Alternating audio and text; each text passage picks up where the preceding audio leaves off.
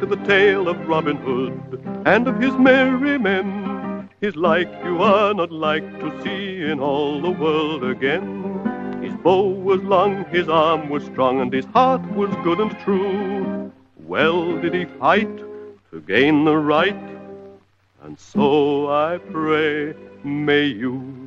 Ladies and gentlemen, it's 1952, and Disney and RKO have joined forces to make a film about legendary English hero Robin Hood in England featuring mostly English people. Not that you'd know it, because for some reason everywhere still looks like California, but that's okay. we'll get into it. This is Robin On, the Raven On subsection Robin Hood podcast recap thingy, hosted by me, Natalie Bohensky, and with me, as always, is a man who loves to strut around the countryside playing a lute creepily for pennies. It's Stuart Late. hello, Natalie. Hello, everyone. Actually, no, you know, you know who's my spirit animal in this one is Little John, who's just rocking around, absolutely pantsless the entire movie. It's amazing. I thought I saw a little short when he was pushed into the water. I thought I saw. Well, you saw, you saw they, they don't call him Little John short. for nothing. Yeah, that's right. I did. It was hilarious when uh, you've got the famous little John Robin Hood fight. They square up, and then they sort of casually disrobe a bit, like Robin's yeah, I know. Staff, and Little John's like, "Well, I just better take off this hood and I'll uh, put this down." And, and I was like, "I'm watching this on Disney Plus, right? I'm definitely watching like you know this isn't like a porn parody. Like, what are we doing?" He, he looks like he's wearing a shirt dress. I'm not sure how much you know about women's fashion, Stu, but w- like a shirt dress is imagine a, a button up sure. short sleeve shirt that extends down to sort of your mid thigh or something. Yeah. It's something that a lot of women who have smaller I'm... busts can wear. I unfortunately have terrible trouble with anything buttoned at the front because those suckers go pop anytime I basically move my chest and I end up with gaping. If you know, you know. To all of my larger breasted ladies out there, buttons up the front are the bane of our existence. the devil's work is what that is. Um, so yeah, but Little John just struts up looking like he's wearing a fancy beret and a shirt dress. Now, I'm not trying to say that I have a problem with cross dressing, that I have a problem with clothing. You know, clothing should be equal. Men should. I'm not even. I'm not even skirts. saying that. I'm not even saying that like he's cross dressing. I'm saying that he's rocking around. He's rocking around Sherwood Forest pantsless, and honestly, I'm here my, for it. My point is, Stu, is that he's just gone. You know what? All I need is something that hangs down to just slightly below my junk line. Exactly. And in, in, in our equivalent, it's it's a shirt dress. so I guess what I'm saying is the mini skirt was invented by merry men in Nottingham. Absolutely. Sherwood Forest. And why not? Also, I mean, this movie takes place clearly in a very lovely summer because I just yes, and that's why I thought this movie was set in California because every everywhere it's just sunny as every every day is just glorious weather, and if you know yeah. England, it, it's not typical. like you'd throw in a rainy day. Now, I appreciate the vagaries of filmmaking. You always want to film on good days, but it just makes medieval England look like this glorious. I mean, it is Technicolor. It was filmed in Technicolor, but absolutely. I shouldn't be complaining about things that clearly are in a fiction movie. I should explain what we're doing. Stu, we're doing Robin Hood movies, aren't we? We sure are, Natalie. We sure are. And this is the story of Robin Hood and his merry men. Indeed. I note that in the title, Mary is spelt M E R R I E. Mm. Which I think is is a nod to Ye Olde England. Ye Olde. That's what I thought. It's like, how do we make this uh, Ye Olde? So yes, it's 1952. Disney and RKO. This is on Disney Plus, as Stu mentioned. You can go and watch it right away. Put the podcast down if you want, and come back. I don't know if I'd necessarily recommend it as like a fantastic watch, but it's an interesting watch. I think is you, probably my my initial. You know take. what it is, Natalie. You know what it is. It's a perfect. I, I hesitate to say rainy day uh, film, given the current state of, of of what's happened on the east coast of Australia at the moment. We're in the middle of like the uh, biblical Armageddon of downpours. Yeah, um, but it seems to uh, happen with increasing regularity in Australia. Yeah, yeah, one in one thousand year events seem to happen every other year now. Yeah, um, and if it's not water, it's uh, the Bernie stuff. You know, if it's not the wet stuff, yes, it's the Bernie stuff. Yes. So, but I, I will say this is almost the platonic ideal of like one of those movies when you and I were kids. uh, you'd just sort of, you know, you'd, you'd find it playing on Channel 10 on like no, a. it, it was Channel 7 Sunday afternoon 7, Disney yeah. movie. Exactly. Yes, yes, yes. Yes. And it would just sort of be on, and they would just play these movies in the afternoon because, like, they had to fill the programming slot, and everyone was out playing or doing something. Yeah, it was and just there would the just be these films on. Yeah, exactly that. So Exactly that, that that's where this film lives. Like, I, I wouldn't say sit down and make a night of it. I would say put it on in the background when you're just puttering about on a Sunday afternoon. It's got some weird bits. There's absolutely no fighting. Well, minimal fighting. Like in terms of, I, I should have put this on my list, but in terms of Robin Hood 1938 is so famous for like classic sword A fighting. scenes. swashbuckling movie. It swashes and it buckles. This Indeed movie, there's a bit of like horseplay. There's a little bit of drawbridge action. There's a There little is. bit of being put on a horse backwards and you know sent home in disgrace action. But there's no real. there's a bit of tussling, but there's no real. Oh, there's lots of shooting bows and arrows, but Robin Hood never has a sword. He's got a knife at a couple of points. And there's yeah, he's got like a long John. knife. Yeah, there's the fight with Little John with the staff, but there's no buckling and swashing in this one. It's Mm. Well, to the point Yeah. where he fight, and we'll probably talk about it, but like he fights Friar Tuck, and Friar Tuck has like a full-on broadsword, and Robin pulls out like a, a knife A that you knife. would use to to like carve a carve a lamb roast. Like he's, yeah. I'm like Robin, that's not going to cut it. Like it's No, ridiculous. it's, it's, it's literally not going to cut it. He's Friar Yes. Tuck. He's he's got a gut. You're going to need something longer to get through there. uh, but we will talk about Friar Tuck because I forgot to put that on my list. But I, I did take a lot. Typical me. I took a lot of notes during the film, which I thought, oh, this is funny. I must remember to put this in my minute challenge. Completely forgot. and couldn't really think of anything funny for the minute challenge. So we'll go back through. But basically, to give you a bit of a plot overhaul, because this one is different to American swashbuckling Errol Flynn action. a, a little bit, a little bit. Well, I think one of the key differences is that Robin and Marion already know each other at the start Yes. of the film. Yes, They're already yes. kind of cutesy, sort of cutesy in love. And then she goes off to be a maid to the Queen, uh, which is also another really cool thing that Eleanor of Aquitaine is like a main character in this, which I thought was Yes. really, really fun. Meanwhile, Richard goes on crusade, and John immediately starts taxing the people left behind, the peasants. Immediately, like as soon as he's left the room. He's watching the column of, of mounted soldiers Yes. leave town. he hasn't. He hasn't left. The, the king hasn't left the country, and, and John's like, "Yes, now start taxing everyone." Start taxing. He he appoints a new sheriff of Nottingham, which is really interesting. Uh, so the sheriff of Nottingham, you see, pledging himself to Richard and saying, "Can I please come with you on crusade? Pretty please, please, please, please, get me out of this shithole Nottingham. I want to go to Jerusalem, please." He goes, "Yes, you can appoint a new sheriff of Nottingham." And John immediately points uh, appoints a sketchy guy who's willing to tax everybody. Mm. And Robin Hood is kind of created because his dad is murdered. Yes. Um, and then he becomes Robin Hood, or Robin of the Hood. He assembles his merry men kind of through the midway point of the film. And then he just has to sort of battle the Sheriff of Nottingham a bit. Mm. I found this really interesting because there's not really a big climactic confrontation. I mean, there, there kind of is, but then the movie just ends. Like, yeah, it just finishes. it just finishes. There- There's a particularly grisly death for the sheriff, and then they just sort of. Well, yes, he does. He's, Let's- he's crushed to death in a in a drawbridge, Natalie.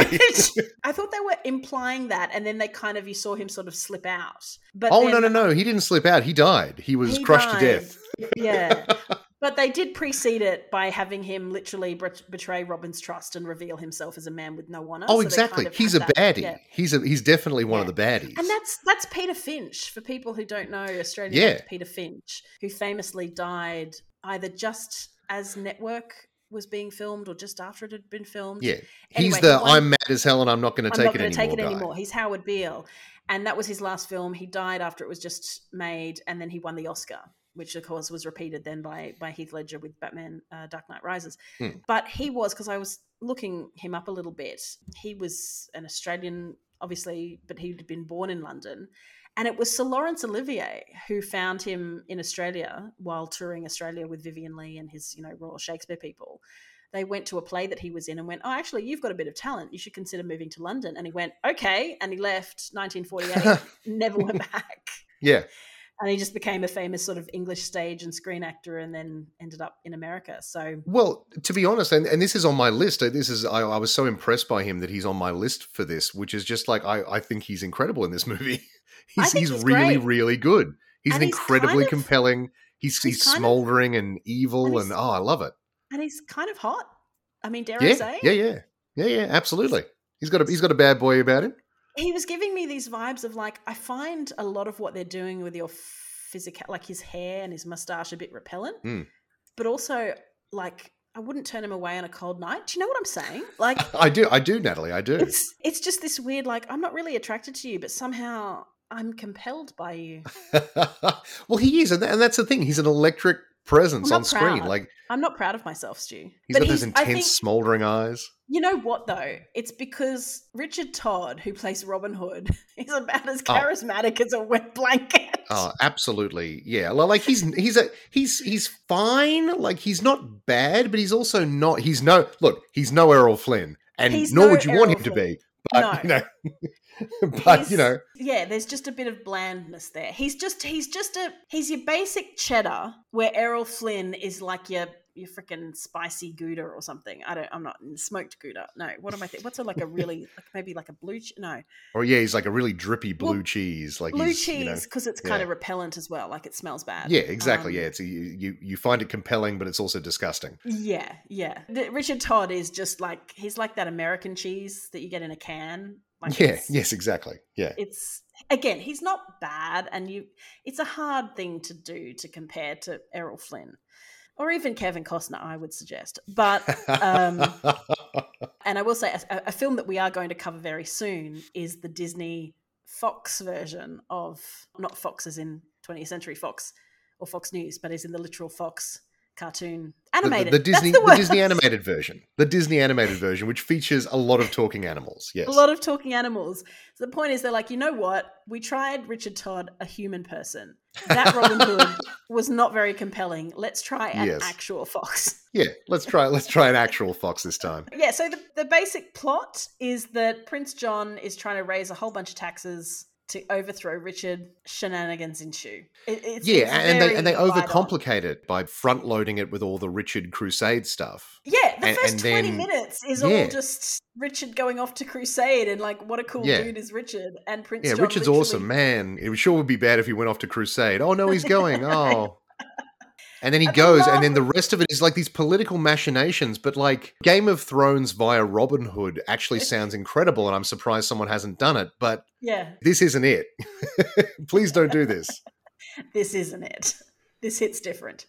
Yeah, it's very, very strange. Uh, anyway, let's get into our minute challenge. And Stu, I invite you. No, I insist that you begin with your list. Oh, I week. thank you very much. There's no need to, for us to duel over a log over a river. So, uh, live show, live, live show, show. There we go. Live show idea. You and me. So, a small. can we find a log enough, a log long enough to go over the Brisbane River? We'd have, we'd have to find a long creek enough. somewhere. There's no log big enough for both of us.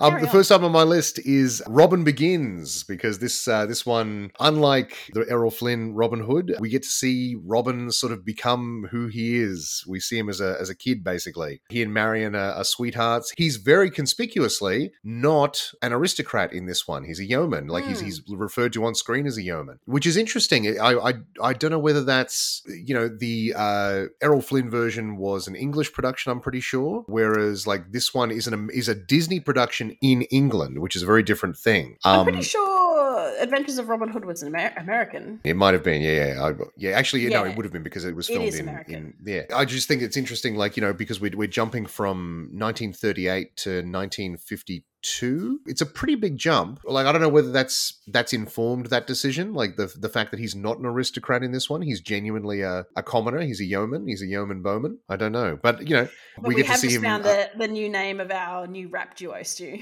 yeoman The bowman. Yeoman Bowman. Absolutely. So yeah, no, I thought I thought that was interesting. Like it, it just it's just a, a point of difference between the two films because a lot of what they do is it's actually really fascinating the things that they do similarly, but then the things that they do differently, and that's that's like a big one. Is that we see, uh, you know, Robin as a kid, he's he's a pretty good shot, but his dad's a better shot, but his dad gets Mm. murdered because he tells he tells the sheriff to go stuff himself. Uh, that was great. I actually loved Fantastic. I I haven't really. I mean, in Prince of Thieves, they refer to his father, who is of course Brian Blessed, genius, but he dies very quickly. This is one where you actually see a relationship between the father and son, and it's quite a respectful one. And his dad is obviously a patriot and a kind person and an honourable man and a freaking great dude with an arrow. and and they get the archery tournament out of the way like straight away. They make that part of his yeah, origin yeah. story. It's not a trap for him like it is in the Errol Flynn one. Uh, Yeah. Where it's they trap him at the archery tournament. It's a, oh, this is where his dad, you know, triumphs and then for his efforts gets an arrow in the back, which, Hmm. if I can just say, is the weirdest. It's such a weird moment. They're walking along going, well, that was a good tournament. And, uh, hey, how about that Marion? and and then he says, "Oh, we might need to defend ourselves if you, you dress down the the prince like that." And he says, "Well, I'm an honourable man, and no prince is going to tell me what to say." And then he immediately cops an arrow, Immediately dies. like this, and then he just goes, he goes, huh, and collapses. It's it's Yeah. this weird death, which is maybe that's maybe that's accurate. Maybe if you get an arrow in the back, that's what happens. You just go, huh, and it was it was quite strange and you don't really get a chance for to see robin mourn his father he sort of jumps into action and then they cut away to you know you just assume that oh well clearly the death of your father has inspired this uh, outlaw life but Yeah, there's a lot of shorthand going on because I mean, you know, to be uh, in the in the moment, like he's also like running for his life, like he's he's also they're, they're trying to kill him as well. Um, Yes. and also he kills a guy, which is an interesting because in the I don't I'm not sure. Have you ever read any of the old Robin Hood stories, Natalie? Like, are are you had you read any of the, like like the the original sort of collected sort of tales or anything like that? bits and pieces Yeah. i'm not an expert i should No, no, that's all right. No, neither am I. But I was no I, I, I look i've maybe had a book as a kid but Yeah, no, I, I mean, basically, uh, the, the reason I mentioned that is because in the sort of what became sort of the collected edition origin of Robin Hood, this sort of seems to be taking its uh, inspiration from that because in the in the books he does kill a guy. Li- Like he basically the way he becomes an outlaw to start with is some guys are giving him shit. He's basically this this teenager, you know, walking along, you know, going into town, and and a bunch of woodsmen basically say, you know, kid, you, you know, you you can't you can't shoot properly, and he's like, let's see, and then they, they get into a fight and he basically shoots one of them. It, it sort of mirrors that, but it, it, it takes out the the unsavory element because because it's Mm. Disney. It sort of makes it very much a self defense sort of scenario where someone was trying to kill him, so he killed him first. So yeah, no, I thought that was really interesting. I thought it was a really interesting way to start the film. The next item on my list was actually in England. So this this movie, as you mentioned, was filmed entirely in England, and including like there there are parts of it that are actually filmed in the actual Sherwood Forest. But really? you wouldn't you wouldn't know because it just looks like it, it looks eerily like the Errol Flynn version. yeah Like strangely, it's just very strange. I mean, so- some of it would have been sets, I imagine. Like like there are some location work and there's some like sets. Oh yes, But, you know- clearly, and some are very clearly matte paintings. But obviously, some of those castles yes. were real. yeah, Um, exactly. And and you know certainly when they're out and about in the forest, uh, you know riding horses and things, like they're outside, they're in the forest, Mm. and that's that's rural England, and it just looks like California somehow. I don't I know how they wonder- manage that. I wonder if it's the Technicolor process. It might You be. know, It might be. It just looks too colourful. Everything's blue and green. The next item on my list is uh, we mentioned it before, but um, the sheriff is great in this. Uh, yeah, he's he's fantastic. I love him. Really, really good. He's probably and again, the like we've- MVP. Oh, absolutely. Like he's the best character, and he definitely that they've done the thing where they've condensed the sheriff and Guy of Gisborne into one character. Yes, that was on my list too. No Guy of Gisborne. They've they've Yeah. made him sort of. I don't know that he's. I think maybe he's a knight or something. He, he Prince John refers to him as like Delacy or Delancey or something. Yeah, there's a sense that he's a, he's a nobleman who's taken up this position because he can see it as advancing his standing. He's throwing in his lot with John, and they have a, a little thing, which uh, it brings me to the next item on my list, which is uh, speaking of planks of wood. John is a plank of wood in this, um, I- unremarkable, poorly acted. like Well, I, there was something. He was very subtle. yes, subtle is a good word for it. Yes, Yeah. He, non-existent. Did, did you note that he was also a uh, a redhead? Oh, I didn't. Oh, okay, that's redhead. interesting. Yep, as was Claude Rains. So I'm Of I'm just wondering if that if they're making a comment that you know redheaded people are clearly dis- deceptive and sneaky. well, we know they have no souls, so well, that chap who played Prince John was a British broadcaster, writer, and actor called Hubert Gregg. He was also a novelist, theatre director, and hit songwriter. I'm trying to see if there's anything else that we might know of. oh, he directed some Agatha Christie's. I was about to say I went through his filmography and I didn't see a lot of. I Mm. didn't see anything that I recognized really, so it's possible Uh, there's some uh, unknown gems in there that, that someone is aware of. But I'm I think he had a, a relatively unremarkable uh, film and TV career. You're right. He didn't chew the scenery like Claude Rains did. Claude Rains. No, and, and I don't need him to. I don't. I don't necessarily need him to do that. I just feel like he was very subtle, and I feel like he kind of got lost in in everything, especially up against having Peter Finch there as the sheriff of Nottingham. You know, really turning up and and being quite a quite an electric screen presence. You know, Hubert Gregg is sort of fades into the background a bit, even though he's supposed to be. He just seems kind of flummoxed a lot. Yeah, Things will happen, and he's like, oh, oh, oh no. He's wearing very elaborate purple robes, yes. and they're doing some of the heavy lifting. Uh, Yes. Definitely. A lot, lot Um, of lot of uh, a lot of costume work in this in this movie. You don't really get why he wants to overthrow Richard. It's just sort of assumed, well, clearly you're the younger brother, you want to be king, but there's no kind of declarative statement. There's no, you know, Yeah. good villainous moment. Uh, there's just a, oh, well, the taxes that you had to give the taxes, the taxes. when you when you got pulled into the square and shown up and you had to give away all the money and can we rob that back yes. This is my plan can we yeah there's there's there's even a moment when the sheriff is kind of embarrassed by robin hood and he says oh when he rescues oh when he rescues the guy from being beaten up uh who's Oh hanging, yeah, the guy who's yeah, the guy who's hanging up dressed in a deer skin and just being flogged yeah, which was quite effective dudes. actually. Yeah, Yeah, yeah. it was a really effective scene. That was probably the most action in the whole scene. Is just this circle in the town square, weirdly enough, of riders on horseback just running Hmm. up to this dude in a circle and just thumping him, like whipping him. And like Uh, everyone's standing around going, ah, shame, shame. Well, you know, Now, I thought they were yelling shame at Nottingham. Uh, that they were. Yeah, yeah, yeah. That they, they were angry that this was being done to yes. like okay, a, a good. I didn't yeah. misread that. I didn't misread that because sometimes I do love it sometimes where you have a Robin Hood story, and this does happen in Prince of Thieves, where the outlaws who have been giving money to the poor and are folk heroes all of a sudden Yeah. get caught and sentenced to hang, and all of a sudden the townspeople are like, "Boo! String him up! Boo!" like, Which honestly is, is probably a bit more accurate. Like people just people would just show up for a good hanging, you know. Yes, well, that's right. There's, there was not a lot to do. Uh, in that's as I think I wrote down with the bard. It's like there wasn't a lot of entertainment back then. So a Well, actually, you know, I didn't I didn't have Alan Dale on my list, but I really liked I really liked Alan Dale in this. I don't know I don't know whether that's just me. Did you you didn't He- care for him? he was a choice. He, he was a choice. like, he was a choice. I will admit. including him was a choice. Having him act as sort of a de facto narrator. Yeah, he's like a Greek sort of- chorus throughout the throughout the movie. Yeah, he almost kind of talks to the audience, like to, talks to us as viewers as much as Hmm. he talks to other random townsfolk who then refuse to pay him. uh, I think maybe what spoiled me is if you've seen the musical Spamalot, there's yeah, that- yes, yes, Oh God, yes. I was going to mention this. He is absolutely uh, Sir Robin's uh, bard. Yes. So brave Sir Robin, and and the guy comes out behind him singing like, and he's oh brave Sir Robin, and he's a bit scared, but he'll do his best, and he'll like it's just kind of narrating.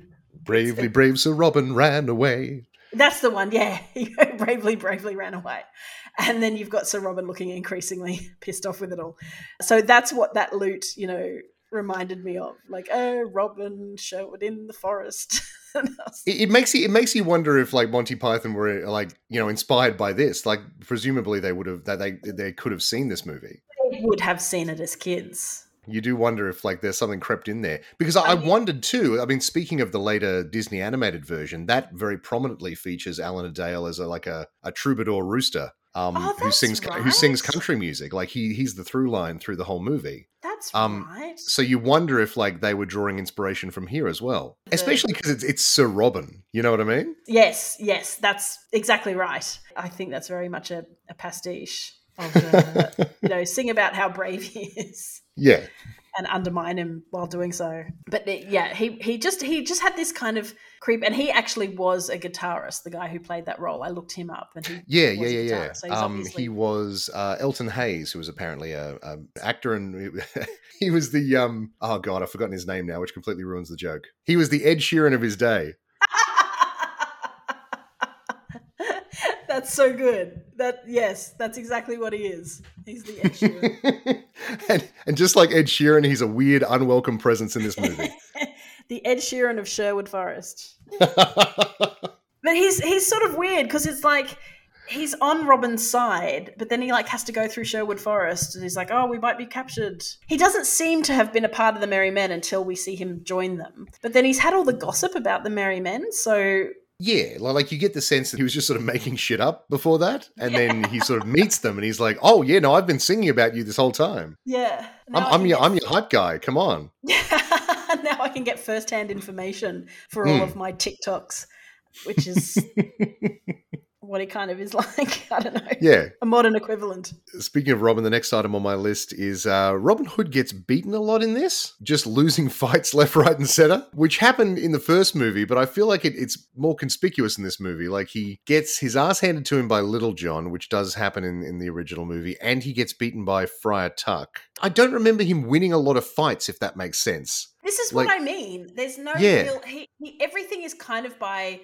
subterfuge. It, he Yeah. seems to win by sneaking up. Like maybe the only fight is when the Queen's convoy is going through Sherwood. This is sort of near Yes. the end of the film, and it has all the money that Nottingham had to unwittingly give to. Yeah, I, I suppose I should explain that plot point. So the the big climax, I guess, of the film. There's a two year gap. Sorry, I should say there's a two year gap that's just kind of taken care of in a title card. So Robin Hood becomes Robin Hood, embarrasses the Sheriff of Nottingham, and then it just cuts to turns out the crusade was a failure. Uh, uh, Two years later, crusade has been a failure and Richard's been captured. So there's the idea then that Robin's just been hanging out in the forest for two years. Yeah. Uh, and maybe that's true. Maybe that's how long it took. But it's it's like, wouldn't Nottingham have tried to catch him in that two year? Anyway, doesn't matter. Put it aside. They've evaded justice, justice in quotation marks, for two years. and all of a sudden, Richard's been ca- kidnapped, which is something that was in the first movie, and they have to raise the ransom to pay for And it. then, and then that becomes a major plot point. That's the major movie. plot point. That's Yeah. the major plot. This is the this is the weird thing. The climax of the movie rests upon can the Midland counties where Nottingham is Raise enough levies Raise to pay their- for Richard's ransom. Raise their fair share because all of the southern counties have and all of the northern counties have. And Yeah. Eleanor says, mm. "Don't worry, the Midland counties are all rich and they'll donate." Meanwhile, Prince John, who's only been left in charge of the Midland counties, obviously, Yes. he's gone, oh no, we're all poor because we have to like pay mercenaries to like stop Robin Hood. But they're really crap, obviously. They keep being beaten. So we have to keep taxing people to pay for more mercenaries to subdue Robin Hood. And then they keep getting killed. So we just have no money, mum. I'm so sorry. This is kind of the plot that the movie hinges on at the end is that Yeah, because Uh, they- there's this elaborate ruse that, that the Yes. sheriff and, and, and John cook up where they're going to pretend they're going to dress their men like the merry men in all green Yes. and then Yes. rob the baggage train that has the ransom and Eleanor of Aquitaine. Yes. And they're going to rob it. And so everyone will be like, oh my God, Robin Hood, they've really done it now. They've stolen from the Queen. And they'll, you know, that that will sully their reputation with all the, the, the nice people of uh, Yeah. the counties forevermore. So, except the plan is immediately thwarted. Um, because the actual merry men show up and just kick everyone's ass. yeah. And they see, Like, they see what they're doing. Super easy, barely an inconvenience, you know? Like Yeah. It is absolutely true that their plan immediately fails, and they are able to work it out. The the guy, you know, the guy who sees the soldiers changing their clothes in the forest, then gathers up their original clothes and is able to present them to the queen and say, "Look, these are the real colours. These are the sheriff of Nottingham's men." Mm. And, uh, and and immediately it is it is foiled. Why did I bring that up? Can't no, just just it's, it's a thing that happened in the movie. It's a thing that happened in the movie, and that is the main plot. And so once all that happens there is they realize that Marion has been kept behind, locked in the castle, and they decide Yes. to go back and rescue her. And uh, in rescuing her, Robin and the Sheriff of Nottingham fight. He's crushed by a drawbridge. Robin is rescued from the moat. He falls into the moat. He's dragged out by Little John. And then we see them back at the camp in Sherwood with Robin sort of recovering. And then Yeah, because he like got an arrow in the back or something. Like he he got like badly injured. Yeah, and well, he to- fell off into the water. I, I, uh, I knew he was shot, but he sort of was shot in his clothing. I, I thought, but maybe he was shot as well. He probably was shot. Well, like the the the, the implication is that he had some he was wounded and he had to like yes. rest up and He had to then rest up, and the only way was for Marion to be dressed as a basically exactly the same outfit as Robin is dressed in. yes in a, in a very very psychologically complex uh, yeah. arrangement. It was a thing, and uh, to, to spoon feed him quite forcefully barley broth.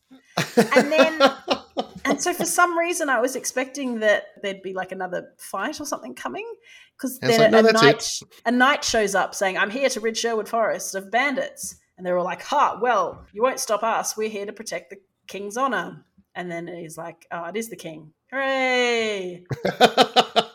And he, and there was much rejoicing. he knights Sir Robin there on the spot and orders him to marry Marion, and they kiss, and that's it. Like, there's no. Yeah, yeah, that's it. It and, just and kind of done. ends. It's very Yeah. Uh, that they they wrap up all of the all of the hanging plot points and then we're done. But having said that, it is a mercifully short 84 minutes long. So It- this is what I mean. You kind of that's why I think because certainly with some of the Batman movies we've been watching this so long, you're like, oh well, this is leading into the next big fight. No, no, they've got like you don't see John get his comeuppance. You don't even no, see him yeah, yeah. dressed Yeah, you don't, do you? Yeah, his mum tells him off and then that's it kind of. Like as if But that's she- no, punishment she enough. Doesn't. She doesn't tell him off. No, she doesn't. Yeah, no, she doesn't. Does she? Does he get locked in a? Am I? Am No, I forgetting? You're Like he doesn't get locked up or anything, or No, no, they he locks Marion up, and then Robin Yeah. and his men break in and make Robin and uh, make John and the sheriff let Marion out. They all escape except for Robin Hood, who then has to fight Nottingham, who gets crushed by a drawbridge. They end up back at the cave, so Marion is with Robin at the cave. But Eleanor, all you saw was her telling Robin when the, the, the convoy was attacked and then the merry men saved them. And she said, Thank you, Robin, your deeds this day will be rewarded, or something like that. And that's it. You don't see John again. You never see Yeah, John's done.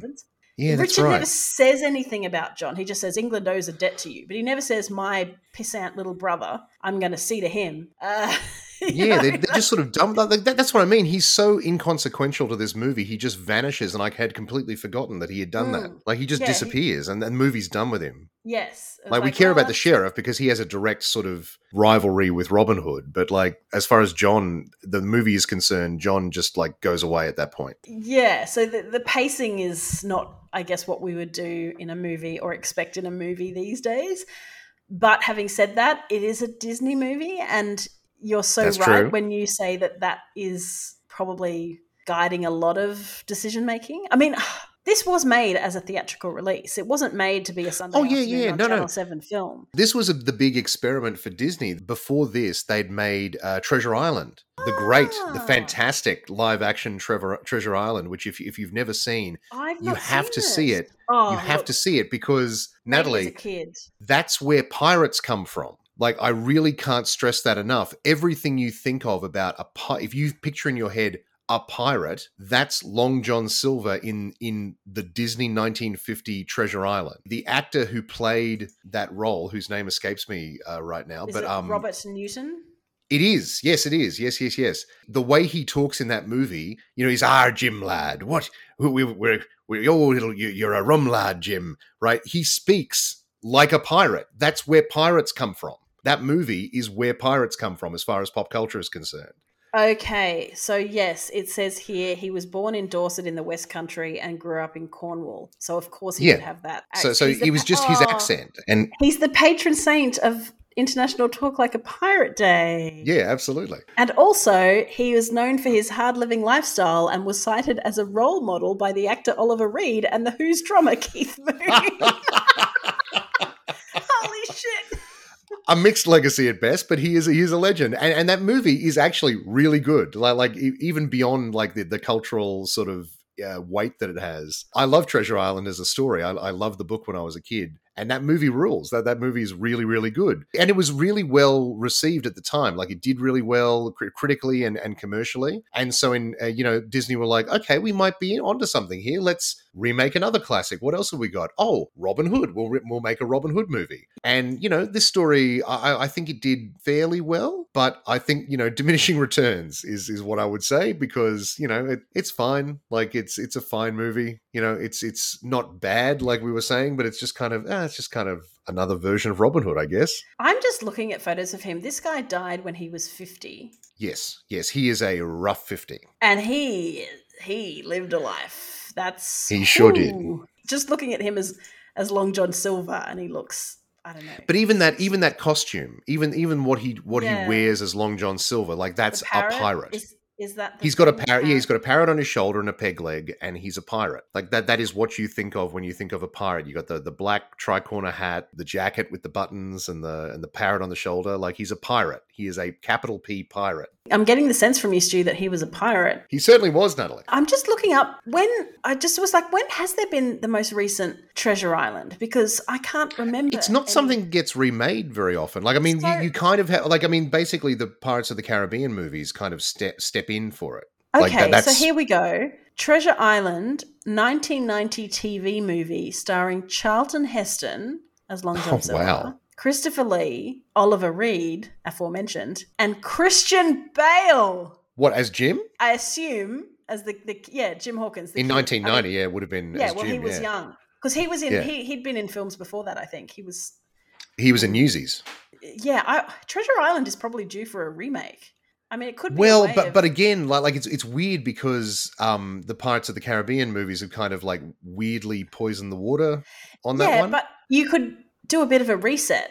yeah, could- that's true. Like a more historical sort of thing because like they they lean heavily into the the, into uh, the supernatural and- sort of elements of it. Yeah, they they got a bit crazy with all that stuff. But you know, they've got like for God's sake, nobody wants Johnny Depp in anything anymore. So here's a chance to get some pirate swashbuckle action. yeah. Like I I'm just looking at Google and I said Treasure Island images, and that's the most recent one I can find as a TV movie. Unless I'm absolutely missing something, please call in if you know. Please oh, call in. Disney, Disney Treasure Planet. I Oh, there's Treasure Planet, of course. Yeah, yeah. That's that was um famous. It's one of those ones that bombed at the time, but since uh, people have really um tried to reclaim it, like say, saying that it's good, say, saying that it's good. Actually, I don't know. I Oh, don't know. I haven't. Yeah, because yeah, like I'm. I'm oh, and of course, of course, we're forgetting the classic Muppet Treasure Island Oh, uh, in 1996 with um with Tim Curry as Long John Silver. Ah, I I think I would have seen that, but I haven't in years. I can't remember it very well. This is what I mean by like the, the, the 1950 Treasure Island. I'm sure I probably saw it as a kid as like Disney cut, you know, afternoon show, but I have very little memory of it. So I'm I'll seeing here. I, I've looked up. I've looked up adaptations, and there was a Treasure Island in 1999 with Jack Palance as Long John Silver. Oh my god, they've made it like Um, a western then. Yeah, kind of. It looks like because you've got Patrick Bergin as Billy Bones, Christopher Benjamin, who I'm not familiar with, as Squire Trelawney, Kevin Zegers as Jim, Jim Hawkins. Uh, Kevin so Zegers. Oh yes, so well known. Kevin yeah, Zegers. exactly. Yeah, that's right. That was 1999, and then Treasure Planet was 2002, and that's kind of a riff, obviously. Oh, and and the Asylum. I'm not sure you you you- you're aware of the the the American like rip-off merchants film studio, The Asylum. No. Uh, that they for a while there they were they were famous for doing um cheap knockoffs of famous movies. So they did like a movie called alien vs hunter and um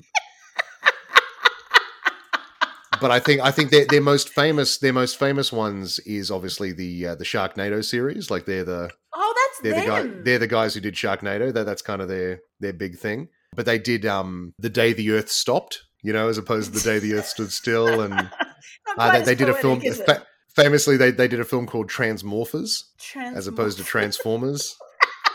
um, yeah, And like they're, they're doing this like they know they're doing it tongue in cheek, or are they sort of? oh yeah, yeah, yeah, yeah, yeah, yeah, yeah. Their, their, their Okay. whole shtick is that they make cheap, shitty B movies. Like, like yeah, and so so they did a they did a 2006 version called Pirates of Treasure Island, which obviously was trying to cash in on the Pirates of the Caribbean film, but also is is more of a direct adaptation of of. It says it's a uh, loosely adapted from Robert Louis Stevenson's novel. I So, was just yes. about to say, Stu. I was like, I'm sure there must be a porn version called Pleasure Island. That must Uh, you- and you then would- of course, You, and then of course I remembered know what the porn version is, Natalie. was- the porn version is pirates that sure we is. together, Which is more of a porn version of um the Pirates of the Caribbean movies, obviously. But Yes, yeah, like that's- like that's that's that's that's, right. It. I just went, that, that- that's the Why porn hasn't version. there been a porn version of called Pleasure Island? Then I went, hang on, Natalie, what are you saying? You know what the porn version is.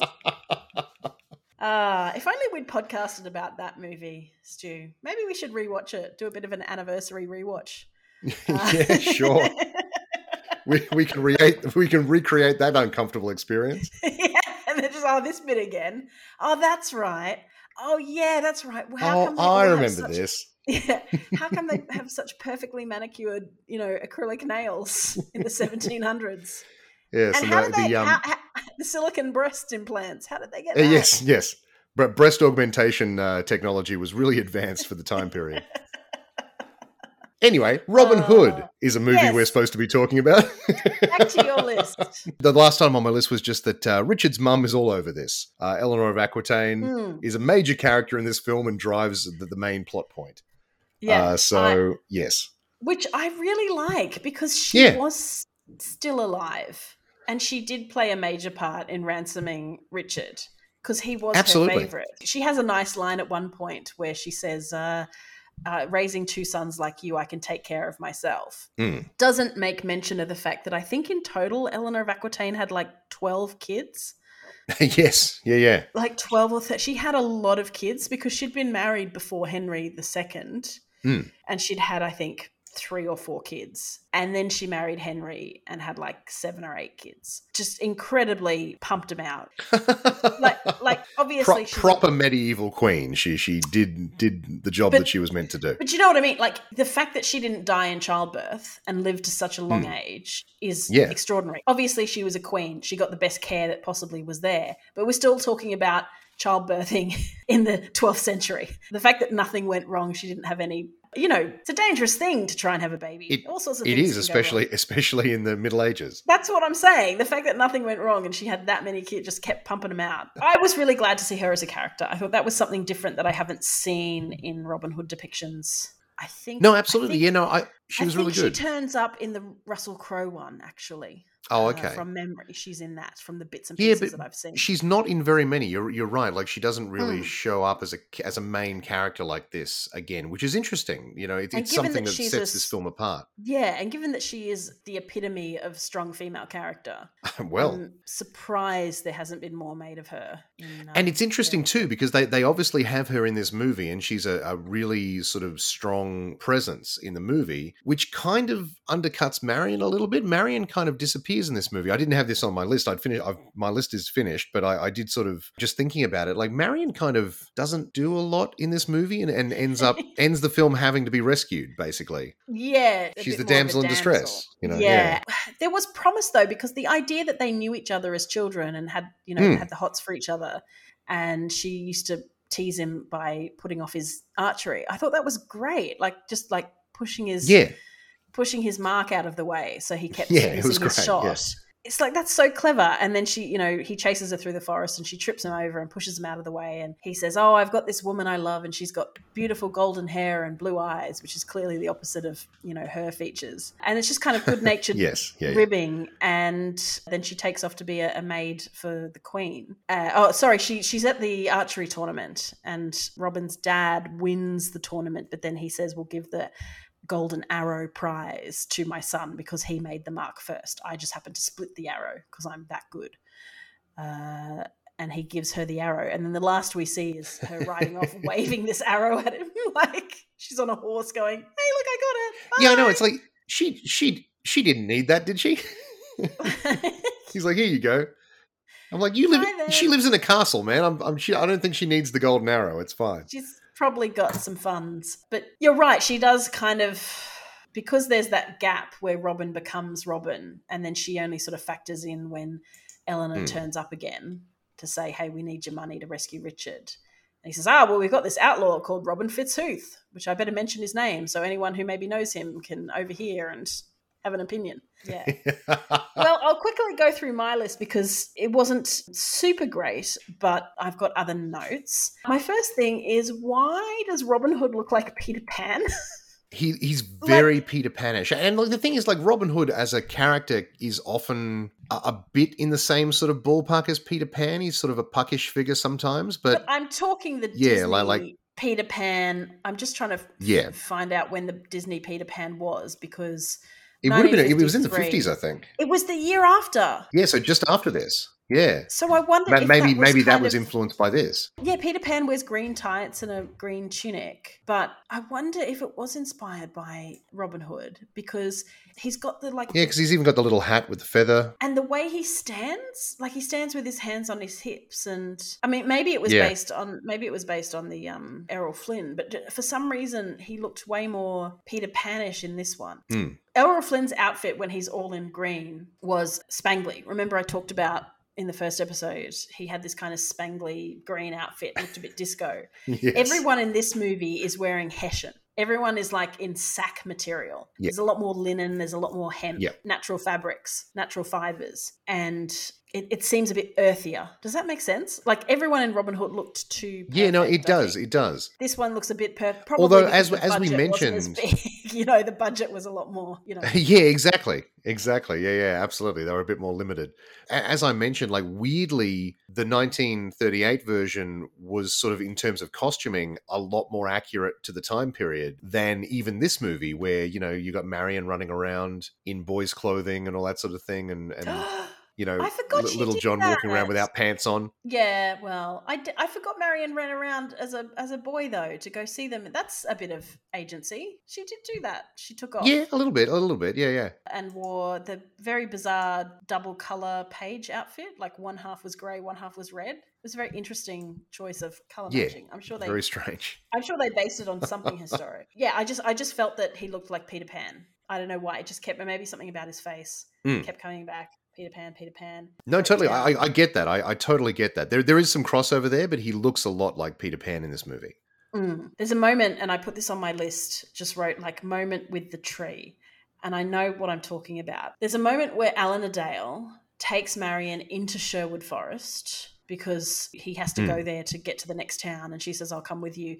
And then Midge the Miller, not Much the Miller's son, but Midge the Miller says, I'm going to go with them. Uh, yes, yeah, yeah. And then he says, play that song about Robin Hood. And he said, but you've already heard it today. And he said, oh, yes, but if we play it, Robin Hood will hear it and know we're on his side and we want to find him. So they start playing this like Robin Hood in the forest song. They turn around a tree and there's just Robin, Will Scarlet. Yeah, just Robin Hood standing and, there. And Little John just standing Little there John. in this trio formation with their hands on their hips, like, bah! It's just, it's like this jump cut straight to them looking really serious. Yeah. And it made me laugh so much. Like it was hysterical. I, I don't know what I, I, I, I, don't know how they, the timing was just like this beautiful. This is what I mean. A lot of things were inten- unintentionally funny for me in this film, and that was the main one. Mm. Well, totally. But that, that scene is so weird because like everyone there is theoretically the sorts of people who Robin Hood is supposed to be protecting, and yet they rob them. They're like, come on, come on, cough up. We need money for King Richard. Oh yeah, it was a weird scene. I will. It's kind of weird. It's kind of the opposite of of robbing the rich to give to the poor. It's kind of robbing the poor to pay the rich's ransom. Because Midge the Miller is like this weird character. He is a bit odd, and Robin says, "Oh, I've heard that Midge the Miller is a miser." And he hoards money, so we're going to steal all your money. And so they look through his sack of flour for his gold and he says, No, no, get your hands off. I'll get it. I'll get it. And then he rummages his hands around and then flings flour over them all, which I thought was a very good trick. Very good bit of uh, distraction. yes. But of course, they then grab the bag, dump it all over him. And then Marion tries to fight them off. And then her hair falls out. And Robin realizes it's Marion. And then he picks her up and kind of scoops her off. And then Little John scoops up the Midge the Miller. And they head back to the camp. And then Will yeah. Scarlet just goes, Come on, minstrel. And the minstrel follows them with his dog. He's got a little sausage dog or something. Very cute. Yeah, he's like, okay, yeah, he's got a little yeah. dog. But yeah, it's an odd. I think it's supposed to be that whole ha ha ha. We're men of the forest, and we we have our jokes. We're the merry men. This is how we get our kicks. As we said, there's not a lot on. there's not a lot happening in Sherwood Forest. Weeks at a other time, than some light banditry and horseplay. it was basically the 12th century version of a hype house. You know when they get all those influencers and they put them in a house and they just give them the Yeah. internet Yeah, yeah, and mobile Exactly. phones and go just make weird crazy stunts. like you know they were back there going, "Okay, who can like do the biggest poo and we measure it and see who does that?" That's today's prank or that's today's thing. Like they just get really gross. Like when dudes get gross when they live together. I don't know, Stu. This is what I've heard. Dudes left alone can mm-hmm. turn into like vampires. They start nesting and just getting real gross. This is my knowledge. it's it's of- pretty it, it's it can be a bit of a feedback loop too sometimes yes absolutely things get messy and things get weird, and uh, that's what was happening in Sherwood Forest. So that's the people turn up and they're like, "Yeah, we're gonna have some kicks," and everyone's like, "Oh my god, they're gonna murder us!" It's like, no, no, no, we're really nice people. We're just bored. yeah we're just bored we're just causing some trouble we'll, we'll give the gold back I'm just looking through the rest of my list, and it's pretty much all stuff that we have mentioned. Oh yeah, at one point someone mentions an a, a, a posse. We'll need another posse. I don't know why I wrote that down. oh, the arrows. I was going to say it is kind of cool how they use the arrows to communicate in this one. They have like different. Colors. Oh yeah yeah that's a whole that's a whole thing they've got like messenger arrows and and that sort yeah, of stuff yeah and like danger, or this could be danger, it could be a friend, and they've obviously got them f- representing different people, so you know which direction to to go to. So when Hmm. the one for the the um, holding up of the the Queen's convoy at the end, they know that's to the south because of who fired the arrow. They they recognize the arrow. So yeah I thought that was really cool. But what it means is that every time an arrow flies, you hear this like zing, like a ringing through the Yeah. air. yeah And it's like surely other people heard this too. And also they're in a forest. Like they've got incredible shots to know exactly how to shoot to the camp. I, I mean, I yeah, it, it definitely said like the they're basically Men. firing these things wildly into the air. I, Yeah. I guess in the general vicinity of their of their hideout, and it always seems to find the mark nearby. You know what I mean? America doesn't have missiles with that much precision now. No, yes, quite famously. They were so precise and so like but they just make this to the point where you'll hear the sound and everyone will go huh and you know oh that's an arrow but surely that alerts the bad guys as well i mean I mean, sure, yeah. but The I, movie I the it movie seems pretty unconcerned by that. yeah the rest of my list was basically the same as yours i'm just going to go through some of my other notes here Mm. so much tax talk in this movie this Yes. is like an accountant's dream Lots of lots of talk about fiscal uh, fiscal duties and all that sort of thing. There's a great moment when the sheriff is first caught by Robin Hood and ends up, they take him to their lair. They blindfold him, take him to their lair, serve him dinner at knife point, and then they get him to pay for dinner. Mm. And they say, okay, we've got to count up. So nine shillings for this and nine shillings for that. And then they all start throwing in, and 20 shillings for my sheep, and da, da, da, da. And then one of them goes, and for my son who was thrown down a well. like they're all they're all animal related. They're all like, I lost, I lost my, you know, Yeah, my cattle. I lost my pig. I had to sell my cow. I had to, and then one just goes, my kid was thrown down a well. He's claiming a bit of money for that. Like, I don't know. Again, just some of the things that just made me laugh inappropriately. Yes. Yeah. no, absolutely. It's a it's a Uh, weird movie. Will Scarlet is just there, and also a lot of the merry men. So he has. To, to be honest, men- Natalie, I I had forgotten that Will Scarlet was in this movie. oh, you had, yeah. He, I- but this is the thing. Completely forgotten. Will Scarlet in the Errol Flynn movie turns up with him straight away. So you're like, oh, okay, he's Errol Flynn's Yeah. buddy. I don't need the full backstory, but he turns up with him. He's Yeah. his buddy. Okay, cool. In this one, he's just a dude wearing red. He like, oh, that must be Will Scarlet because he's wearing Yeah. and then at one point, Robin says to him, ah, cousin Will. And so you're like, oh, okay, it's his cousin. But there's no other. Yeah, There's no, no there's nothing else. They they give you yeah. nothing else, and he's not really a character. And yeah, so there's a few of the merry men like that before, like Little John and his pantsless. He was a very big man, that Little John. Like he was a big dude. Yeah, that guy, he was he was great. Yeah, Yeah, fantastic. That's, that's why he looked extra pantless because they they that is a full length dress on most people. It's just he's so big it just came down to like top of his thigh. Yeah, they're like, we're, we're not going to be able to um, find pants long enough for this guy. It's going to have to be pantsless. I love the fact that they point out this is the Midlands, but I don't know that many of them had Midlands accents. Oh no, I no, they all wrong, just had can't- they were they all just had RP basically, didn't they? Yeah. Hello, we're from the Midlands. Whereas they should have sounded like, oh, Hello, we're from the Midlands. From the Mid. I mean, again, they should have all been speaking French. Or they probably didn't have accents back then. Well, but you know what I'm saying. That's that's true. um, when the dude was uh, being paddled, Stutchley, I think his name is, because he ends up joining the Merry Men. and he's got whip marks and he can't wear a shirt for like a month. So he's just shirtless in a whole bunch of scenes. they were like, no, no, no, we're, we're taking this on board. He can't be shirtless because he's been whipped. So it's got to be true to life. when he's hauled up for poaching a deer, and he, he gives this very eloquent breakdown of like why he had to poach a deer. And it's like the old woman who, who swallowed a fly. And he's like, well, I had to sell my calf because he took my sheep to for the taxes. And so then I had to sell my calf. Anyway, and so that's why I had to end up poaching a deer. So Mm. they put him in a deer skin, hang him up in the public square, and then whip him. And all I could think of in my broken brain was, that's a paddling. That's a paddling. Damn right, that's a paddling. Poaching, poaching the king's deer. That's a one. That's a paddling. and then at the end of that fight, there's like so much cabbage that gets thrown. All of a sudden, the Yeah. sheriff of Nottingham's just all this cabbage turns up, and everyone's throwing fresh cabbage. Oh yeah, I've just written here: is the sheriff repressed sexually? I don't know why I wrote that at that point. As I said, I mean, sure. so a little thing in here that I thought was quite I mean, I don't know if it's an actual nod, but in this one we actually get a shirtless Robin Hood and he is taking a bath along Hmm. with the when they rescue the Stutchley who's been whipped. They're taking a bath near a waterfall, and that's obviously something that happens in Prince of Thieves. And I was wondering, I might be, you know, where else are you going to have a bath in Sherwood Forest, but in like a pond or by a waterfall? So it's Yeah. not that hard to. But anyway, so he takes his shirt off. So that's good. Oh, Robin uses a bullhorn, like both for signaling. He's got like a "Bah," but then he also has one to drink out of.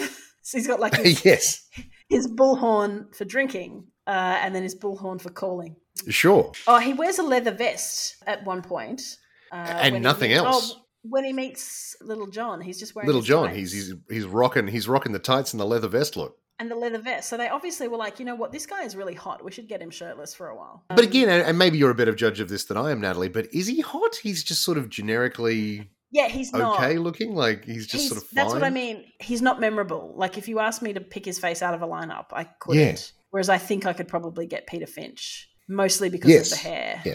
Yeah, exactly. Uh, he's certainly. This is obviously 25 years before Howard Beale, and he certainly looks a lot different to how he does in yes, in, he uh, does. Yeah. in Network. I'm just going through my notes now, which are chronological. But Friar Tuck. Let's talk Fri- Friar Tuck. Friar Tuck. le- Let's talk about the song that Friar Tuck sings to himself So, for no good reason. about having like be my woman and uh but he has a whole conversation before he sings a song he has a whole conversation it's like the precursor to norman bates talking to his mother uh, it- he's literally talking to his girlfriend going oh hey Maybe this was funnier gear back in 1952. I don't know. It just feels like they, they, they really linger on this stuff. And it's like killed he's obviously like, you know, this, this must have really knocked the knocked the crew's socks off. And they're like, oh no, you got to film that. You got to film it. This whole routine he's got. Oh, it's amazing. maybe he was like a vaudevillian or something and was kind of Prob- well-known. probably he'd be the right age Yeah. for it too. You know, he's got like his, this. This was an old routine he must have done. so then Robin turns up and and duets with him briefly, and then forces him to carry him across the river because that's how you get to the abbey. You've got to forward the river.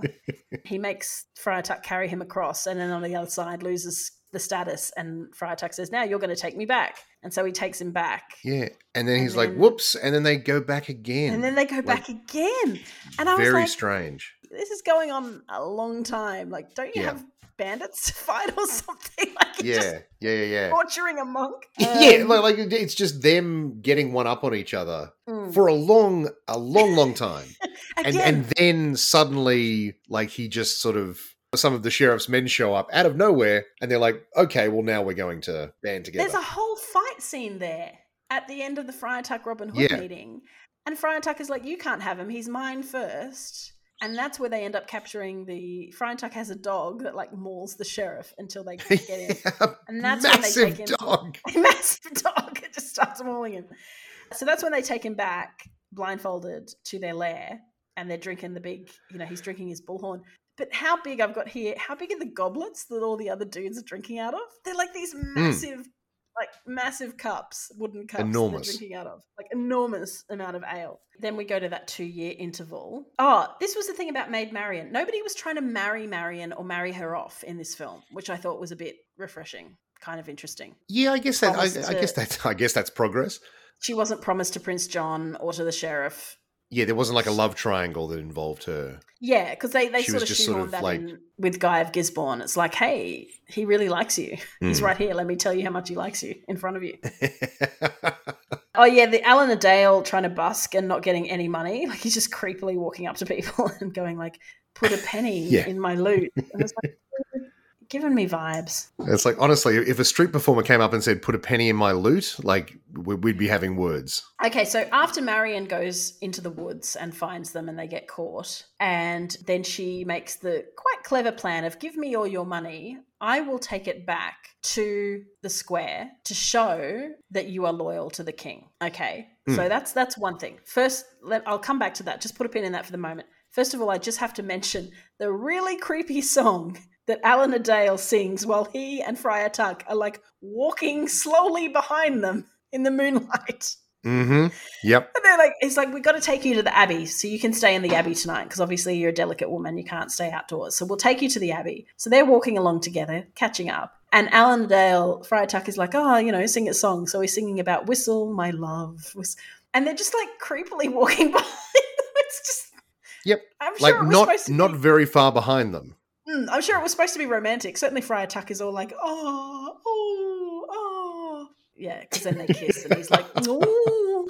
I just found that funny. So then Mar- M- Marion goes back to the square and they're counting out all the money and telling everybody how much each lord has given.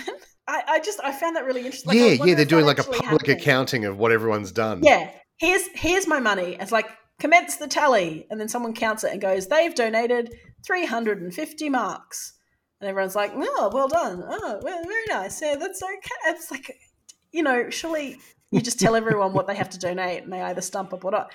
And so then Marion shows up with the amount from the outlaws saying they are loyal and here's their money. Nottingham start, says start the count, or, or no, I think he says like don't even count. Like, can we even trust them because surely the king wouldn't accept their blood money. You know, they've been taking it from Hmm. other people. And then Robin interrupts with this quite cute thing of saying, "Oh yeah, good point. You donate a thousand marks." And so the sheriff is then on the hook for like a thousand marks. We never Hmm. get to see the count for what the outlaws raised. Yeah. And this is the line. This is where I draw my lines to. I was like, I needed to know how much the outlaws raised. You, you Uh, make a good point because they, I mean it was a substantial pile, but it's like you know it would be nice to put a dollar figure to that.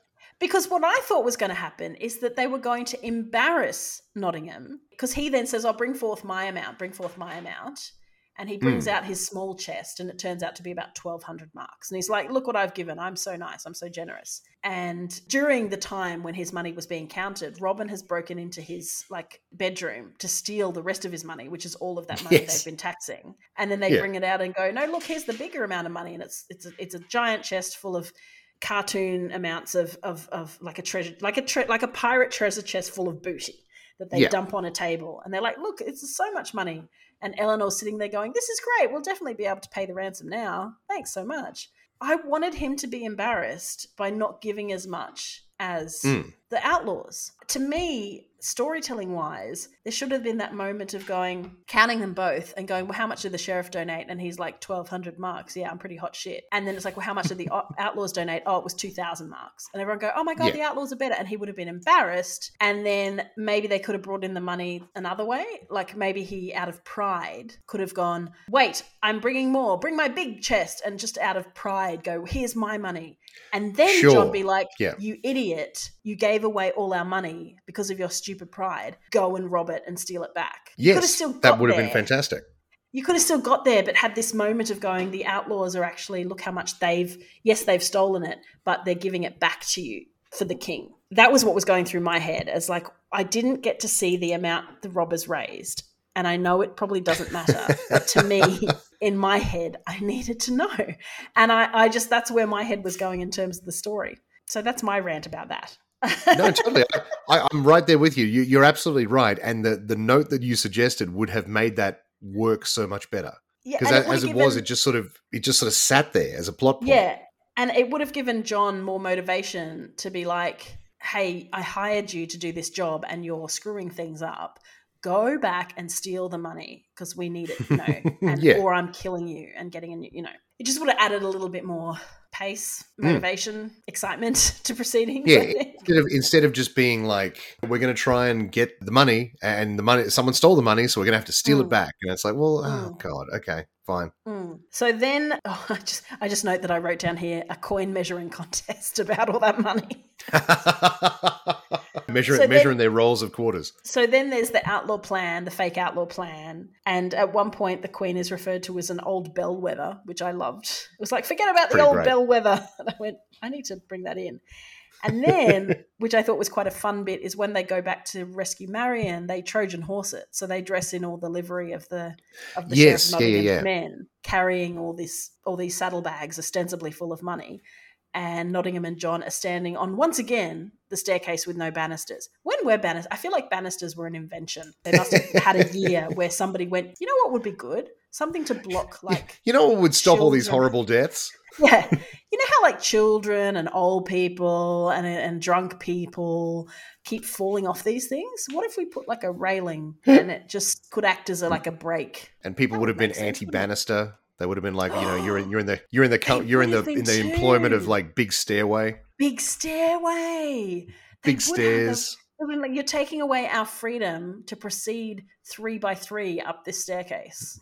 Like you are removing our right as free men to gleefully, you know, risk death every time. we climb a Kids these days, Natalie. Kids these Kids these days. they don't know. you know, they need good. these stairways that stop them from falling over and breaking their legs in five places. when I was a kid, we shimmied up a rope and we were grateful. Uh, Stairs, luxury. when- well, never mind. When I was a kid, we were thrown up there by our parents. we were shot uh, out of a giant bow and arrow. And if you if you had no grip strength, you were stuffed. Um, the roads were lined with discarded babies. It's just being being slingshot up there. Um, we used trebuchets. We were loaded into a trebuchet and fired fired at the battlements, uh, and we were happy. but oh, we were happier then. We were happy. Oh, we were happy.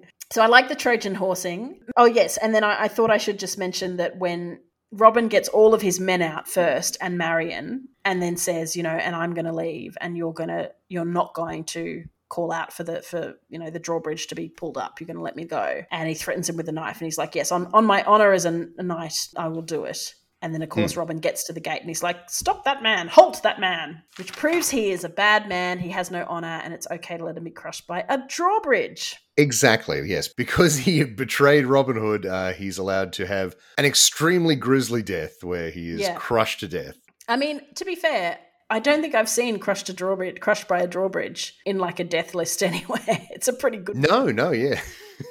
it's it's There's novel. I haven't seen it too many places. Like, there's definitely in Prince of Thieves where they have some of those. Um, oh god, what are they called? Like the gates that come down. The, the pe- people crushed by portcullises. portcullis. Thank you, thank Yeah. you for that word. That's Yeah, they the get word. speared by a portcullis, That's right, but I've not like a rancor the- in Return of the Jedi. I appreciate that reference, I've- but I don't understand it. So I, as I said it, I realized I was firing my shot wild. It's fine. Don't worry about it.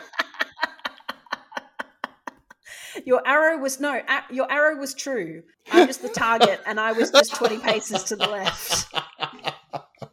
So yes, uh, drawbridge fight. I, I said that was a cool stunt. So that was probably where they blew the stuntman budget. Yeah, yeah. There, there was a lot of there was a lot of people falling from great heights in this one. Yeah. Hmm. There were a few arrows like to the chest as well. So I don't know how they did their arrow special effects, but I imagine that it was probably very similar with people just being actually shot by arrows. Or they preloaded the arrow and then had them do a "Huh," and then they just cut it. Yeah. And then we just cut back to this really weird sort of anticlimactic final scene where the Alan Adale is kind of singing about what happened and he said he, he split the sheriff noodle to knock. Noodle to knock, noodle to knock. That's that's why I sort of Yep. thought maybe he's alive because that seems like a really weird song to sing about someone who's dead. Like No, I I, I think he's meant to have been. He's meant to have died. Like I'm almost certain. Like that. That's that's what we're taking from that. Because like yeah, like all just- no, nothing yeah. else makes sense. noodle to knock, noodle to knock, noodle to knock. Yeah, it was just again just gave me creepy vibes. Stu, what can I say? It it was pretty creepy. Well, that's that, they're really all the notes that I had. I enjoyed the film. I was quite delighted by its strangeness. Yes. As you say, I think it's good. This is a bit of weirdness if you were sitting down and wanted to watch something. Oh, It's just a very different style of filmmaking. I mean, I don't know the the various differences in, the American film industry versus the English film industry. But there's there's definitely a different sensibility about it. It is not a it's not a swashbuckle Errol Flynn extravaganza. No. But it's no, also very, not an very much intimate- not. It's it's also not an intimate character study. Like Richard Todd is kind of like I serve the king. Yeah. That's it. There's just there's And, and again, really- their stated aim, like, like they're not robbing from the rich to give to the poor. They're robbing from the rich to pay for Richard's ransom. well Like it's just at bizarre. the end, yeah, not initially. They're not. They they sort of Well, uh, well, initially they're robbing from everyone to pay themselves because they just they just have this treasure hoard that they've built up. No, well, he says to someone, oh, is it Little John? He says, "You you'll have all the meat you want, uh, a nice bed, and uh, money in your pocket." And he Hmm. says, "If you shoot your own deer, um, you you build your own bed out of twigs or something, and you you know do your own work." Which I gathered that because the thing about this film that we haven't really talked about is they do kind of lean into a bit of ye olde language. Like Little John says, "Wherefore?" You know, he's like, "Do not cross this bridge." Wherefore? You know, there's a little bit of Shakespeare. Wherefore? yeah, do you know what I mean? It's like wherefore means why. That's why we don't use wherefore anymore because why say in two syllables what you can say in one? I mean, I'm sure there's a Yeah. nuance to it. There's always a nuance to it, but I call in. I'm, I'm probably going to be wrong. Some Shakespeare expert will call in and tell me how I'm wrong. Please do. I welcome it. I welcome your criticism. There's a little bit more of like, aha, well, on the orders of the sheriff for the parish and the shire, there's just a little bit more. We're proper English people. So Errol Flynn is not Yes. English. We are English. So we're going to be proper English. Thank you very Yeah. much. It's just a little, a little bit more, you know, to it. Um, I don't know what is, but it's if you get what I mean. I, do. Strangely enough, I do get what you mean. Like it's just.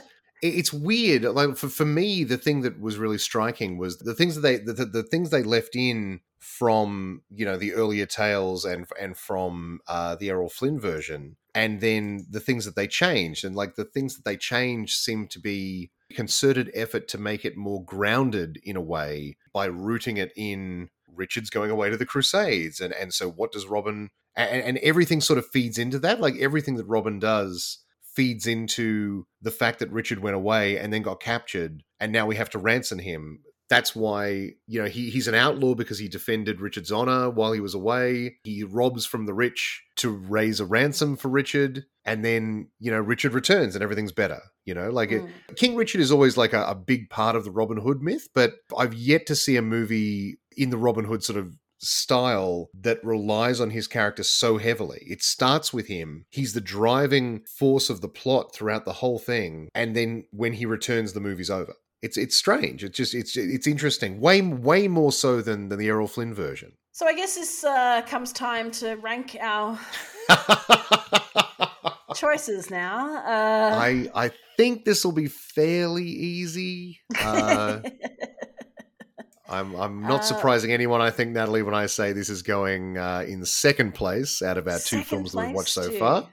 Second Uh, place. second place, second place. Uh, technically last at the moment. We'll, Well, see if it is true, stays yeah. there. I, I I don't I don't like its chances. of We'd have to moving see some real. We'd have to of moving up the the rankings. We'd have to see some real stinkers. I'm sure we'll get there. I'm sure we'll get there. So we're going to move on to the 1973 once again in the in the halls of Disney in the House of Mouse, the animated Robin Hood, which I think is just Uh, called Robin Hood, isn't it? It's just called Robin Hood, and look, I'm I'm not disappointed in that decision at all, Natalie. I'm I love that movie. Uh, not not to not to shoot my shot too early, but uh, I love that movie, and I I can't wait to talk about it with you. I have not seen it for years.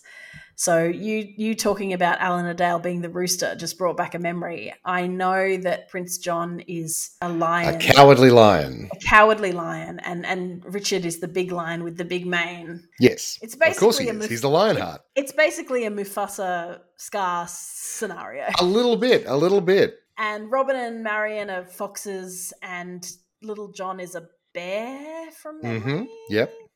I Uh, in, a, in a bunch of animation. We'll, we'll talk about it at the time, but but yeah, like you know, it, it was in the middle of the Disney sort of slump in a weird way. Like like they they were reusing a lot of animation and and the, the studio had lost a lot of money and yeah anyway it's Ah. we'll, we'll, we'll talk about it we'll talk about We'll it it's talk interesting about it.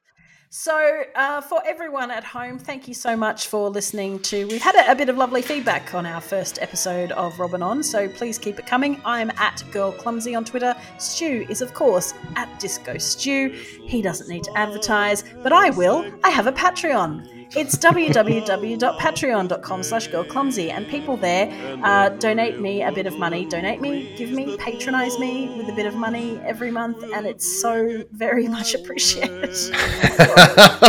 I can't even tell you.